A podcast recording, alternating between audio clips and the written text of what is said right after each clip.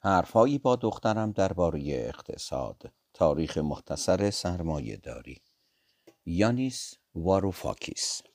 روز دهم. چهار. جادوی سیاه بانکداری. اقتصاد مدرن هم مانند هر اکوسیستمی نمی‌تواند بدون بازچرخانی به حیات خود ادامه دهد. بازچرخانی رو اینجا ترجمه کرده recycling. به لحاظ لغوی به معنای بازگرداندن به چرخه است. بازگرداندن به چرخه است و در اینجا برای این مفهوم اساسی بسته به جمله از دو معادل بازچرخانی و به چرخه انداختن استفاده شده است. خب اقتصاد مدرن هم مانند هر اکوسیستمی نمی‌تواند بدون بازچرخانی به حیات خود ادامه دهد. درست همانطور که حیوانات و گیاهان پیوسته اکسیژن و دی اکسید کربنی را که دیگران تولید کرده اند بازچرخانی می کنند.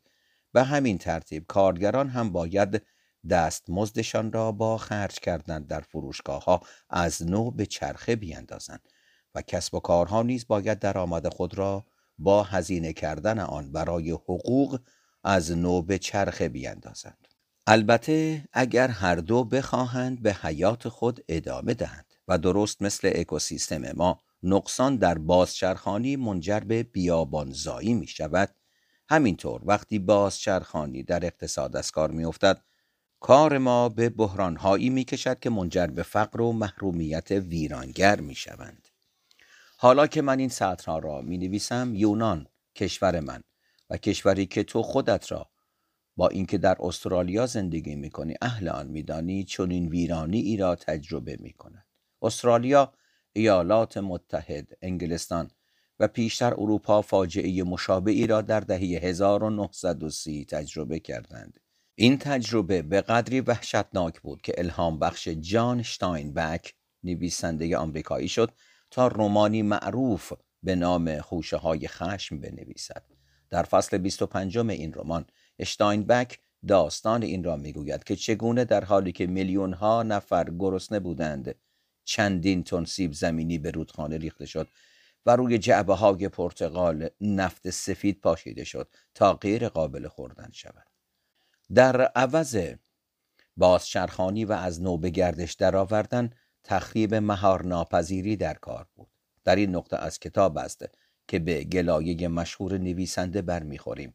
که به رغم تواناییمان برای بیرون کشیدن غذا از دل خاک قادر نیستیم نظامی خلق کنیم تا فرد گرسنه بتواند در آن سیر شود اشتاینبک می نویسد این ناتوانی مانند یک مصیبت به گردن دولت است حالان که خشم آنها که غذایی ندارند مانند خوشه های انگور بر تارک می روید.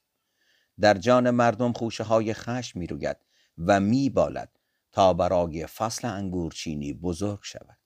چطور ممکن است چنین چیزهایی رخ دهند؟ پاسخ در این نهفته است که جوامع بازار می توانند به ناگهان توان خود را برای بازیابی و بازچرخانی از دست بدهند. اگر دقت کنی در دل این ناتوانی در بازچرخانی چهره آشنایی را می‌بینی بانکدار. چه چیزی در بانکداران هست که باعث می شود خیلی از مردم دوستشان نداشته باشند. یک توضیح این است که باقی ما صرفا به ثروت آنها حسودی می کنیم اما خواهید دید که اینجا چیزی بیش از حسادت در کار است. دلیل ریشه ایتر این است که وقتی ربا دیگر گناه به شمار نمی رفت و بانکداران اجازه داشتند تا آزادان روی وام ها بهره بکشند بانکداری شروع به کسب قدرت های برتر کرد. نه تنها قدرت بازشرخانی مقدار زیادی پول بلکه قدرت رساندن بازشرخانی به نقطه توقفی ناگهانی و فاجعه بار. اجازه بده توضیح بدهم. کارفرمایان به مسابع مسافران زمان. فرض کنید یک کارفرمای کشاورز پشمچین وامی از مالک می‌گیرد تا برای به راه انداختن فرایند تولید کالا کار زمین و ماشینالات لازم را بخرد و کسب و کار جدیدی آغاز کند. دقیقا چه اتفاقی در اینجا میافتد؟ روشن است که کارفرما از مالک زمین پول قرض می کند به این امید که پس از فروش پشمی که چشم به تولید آن دوخته بتواند این قرض را پس بدهد. با این حال اگر به این مسئله در چارچوب اقتصاد نگاه کنی ممکن است بگویی او ارزش مبادله را از آینده قرض می‌گیرد. و آن را به اکنون میکشاند. اگر قرار باشد این روند را به شکل فیلمی علمی تخیلی تصویر کنیم می شود کشاورز پشمچین را اینطور تجسم کرد که او به آینده از طریق یک قشاع نیمه شفاف نگاه می کند و خیلی مبهم تشخیص می دهد که در آن سوی دیگر چه چیزی پیش روزه. کارفرمای ما با دیدن فرصت حالا دستاش را بالا می‌برد و انگشتانش را روی قشا قرار می دهد و بعد با یک ضربه ناگهانی دستاش را به سمت دیگر می‌برد. او در زمان حال میماند اما دستهایش به درون آینده گذر می کنند بعد که دستهایش به آن سو رفت کورمال کورمال کمی ارزش مبادله برمیدارد و با حرکت ناگهانی دیگری دستاش را از میان قشا به زمان حاضر برمیگرداند.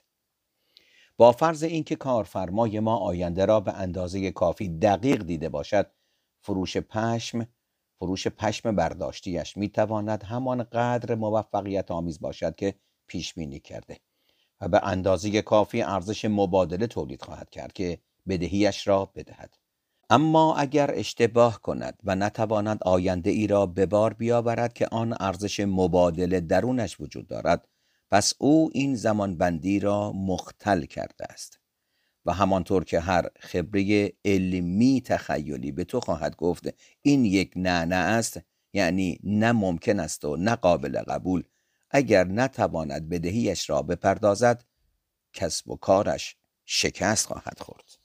اگر کارفرمایان را فرصت شناسانی فرض کنیم که مسافر زمان می‌شوند بانکدارها های مسافرتی بیچون و چرای آنهایند.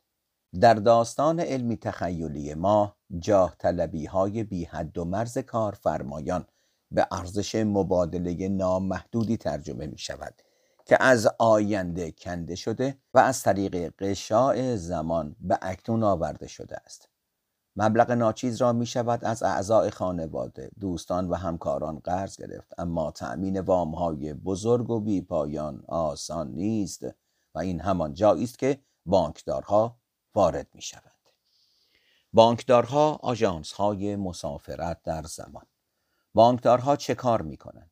پیشتر مردم فکر می کنند بانکدارها مثل واسطه ای هستند میان افرادی که پسنداز دارند و هیچ نیاز فوری به پول نقدشان ندارند و افراد بدون پسندازی که می‌خواهند یا نیاز دارند پول قرض کنند و این گونه سپرده ها را از پسنداز کننده ها می‌گیرند و به وام گیرندگان می‌دهند. بهره کمتری به سپرده گذاران می‌دهند و مقدار بیشتری از وام گیرندگان می‌گیرند و از این تفاوت سود می‌برند. این همان کاری است که در گذشته های دور بانکداری با آن آغاز شده. اما مسلما کاری نیست که امروز بانکداران مشغول آنند. بیا فرض کنیم میریام دوچرخه تولید می کند و از یک بانکدار می خواهد که به او وامی برای پنج سال به مبلغ 500 هزار پوند بدهد تا بتواند ماشینالاتی بخرد که به او امکان می دهد تنه دوچرخه را از فیبر کربن بسازد تا سبکتر و محکمتر باشد. سوال بانکدار از کجا 500 هزار پوند میآورد تا به او وام بدهد؟ برای پاسخ دادن عجله نکن که بگویی از پولی که مشتری های دیگری در بانک سپرده گذاشتند. پاسخ درست این است از هیچ کجا؟ از باد هوا. چطور؟ به سادگی. بانکدار فقط یک عدد پنج با پنج تا صفر دنبال آن را در کنار نام میرمیام و شماره حسابش در پایگاه داده های الکترونیک یا دفتر کل تایپ می کند. این پایگاه داده ها مانده حساب مشتری ها را فهرست می کند. وقتی میر میام حسابش را چک می کند از اینکه می بیند 500 هزار پوند روی دستگاه خود پرداز چشمک می‌زند ذوق زده می شود و بلا فاصله پول را به حساب سازنده ماشینالات میفرستد به همین سادگی مبلغ نیم میلیون پوند انگار از باد هوا خلق می شود یک اقتصاددان نابغه زمانی گفته بود که فرایندی که بانک ها از طریق آن پول می‌سازند آنقدر ساده است که ذهن پس می‌زند. همین طور هم هست. قدرت جادویی بانکداران که به آنها اجازه می‌دهد به اشاره قلم یا فشار چند دکمه روی کیبوردشان پول خلق کنند ما را از وحشت به لرزه میاندازد. میدانی چرا؟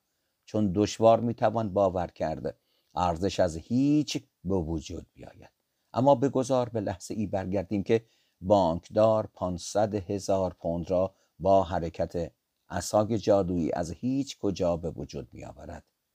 به تعبیری بانکدار برای میریام میریام فعلی. یعنی کارفرمایی با برنامه ای برای فروش دوچرخه ترتیبی می دهد تا در مقابل قشاع زمان بنشیند و از طریق آن به میرمیامی برسد که پنج سال بعد می تواند وجود داشته باشد. یعنی گرداننده کسب و کار پولداری که یک شرکت دوچرخه سازی موفق دارد و نیم میلیون پوند از آنجا بقاپد و به اکنون بیاورد و در کار دوچرخه سرمایه گذاری کند و بدین ترتیب به آن میریام آینده اجازه دهد به همان گرداننده کسب و کار موفق بدل شود. اما در ازای اینکه میریام نیم میلیون پوند را برای یک دوره پنج ساله مقروض شود تا از کارفرمایی مشتاق بدل به کاسب موفقی شود بانکدار از او بهره و دیگر هزینه های بانک را می‌گیرد. از آنجایی که بانکدارها برای وام دادن. خود را به ارزش مبادله موجود محدود نمی کنند. دلیل کافی دارند تا وام ها را به همان شکل با چند ضربه به کلیدهای کیبوردشان ظاهر کنند و به افراد بیشتری وام بدهند و پول بیشتری برای اقتصاد خلق کنند و سود بیشتری برای خود نگه دارند. درست مثل موشهای آزمایشگاهی که فهمیده اند فشار دادن اهرم منجر به دریافت تکه غذا می شود و کارشان به جایی می کشد که بی وقف اهرم را فشار دهند. بانکداران هم همینطور وام می دهند و وام می دهند و وام می دهند.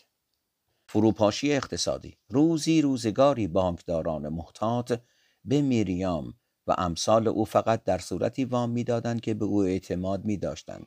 که وامشان را به شکل معقول سرمایه گذاری می کند و بعد می تواند آن را پس بدهد. به بیان دیگر بانکداران حساس بودند ببینند فعالیت آنها زمان بندی را به هم نمی‌زند. یعنی وقتی آینده رسید میریام های مختلف مازاد ارزش کافی تولید کرده اند تا چیزی که از آینده گرفته اند را برگردانند. با این حال در دهه 1920 یا تقریبا همان حدود بانکداری دچار اختلال شد. دو چیز تغییر کرد. یکی اینکه درست بعد از انقلاب صنعتی اقتصاد جوامع بازار رشد خیلی زیادی کرد و در نتیجه بدهی لازم برای سوخت رسانی به این اقتصادها نیز به قایت افزایش یافت. نکته دوم این بود که بانکداران راههایی یافتند تا اگر اوضاع خراب شد پای خودشان گیر نباشد مثلا وقتی به میریام بام اعطا می‌کردند بعد آن را به بخش های کوچک خرد می‌کردند و به افراد زیادی میفروختند پنج هزار سرمایه گذار که نفری صد پوند به بانک قرض می‌دادند هر یک سهمی از 500 هزار پوند وام میریان می داشتند. این سوال مطرح می شود که چرا آدم بخواهد در یکی از این سهم ها سرمایه گذاری کند.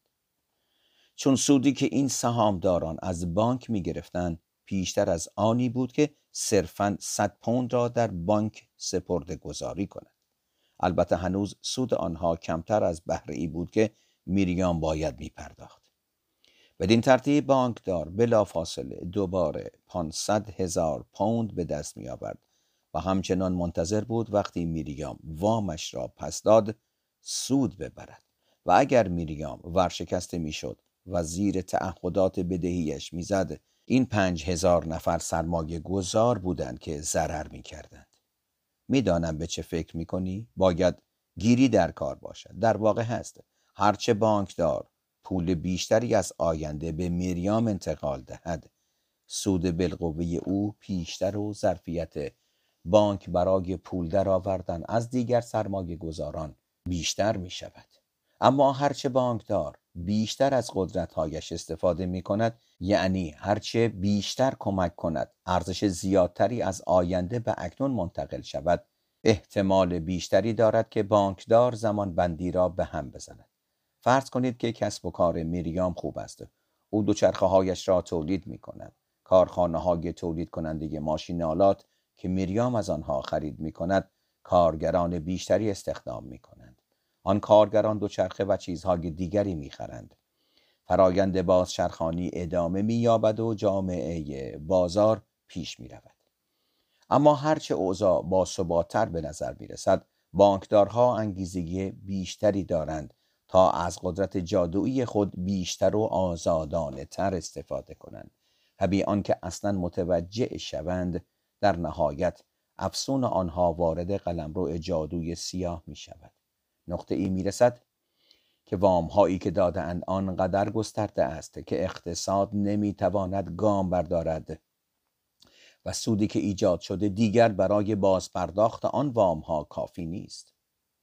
در این نقطه این وقوف پیدا می شود که آینده ای که همه روی آن حساب کرده بودند هرگز از راه نخواهد رسید و وقتی آن مقدار خیلی زیاد از ارزشی که از آینده قرض گرفته شده بود نتواند مادیت پیدا کند اقتصاد فرو می پاشد پایان.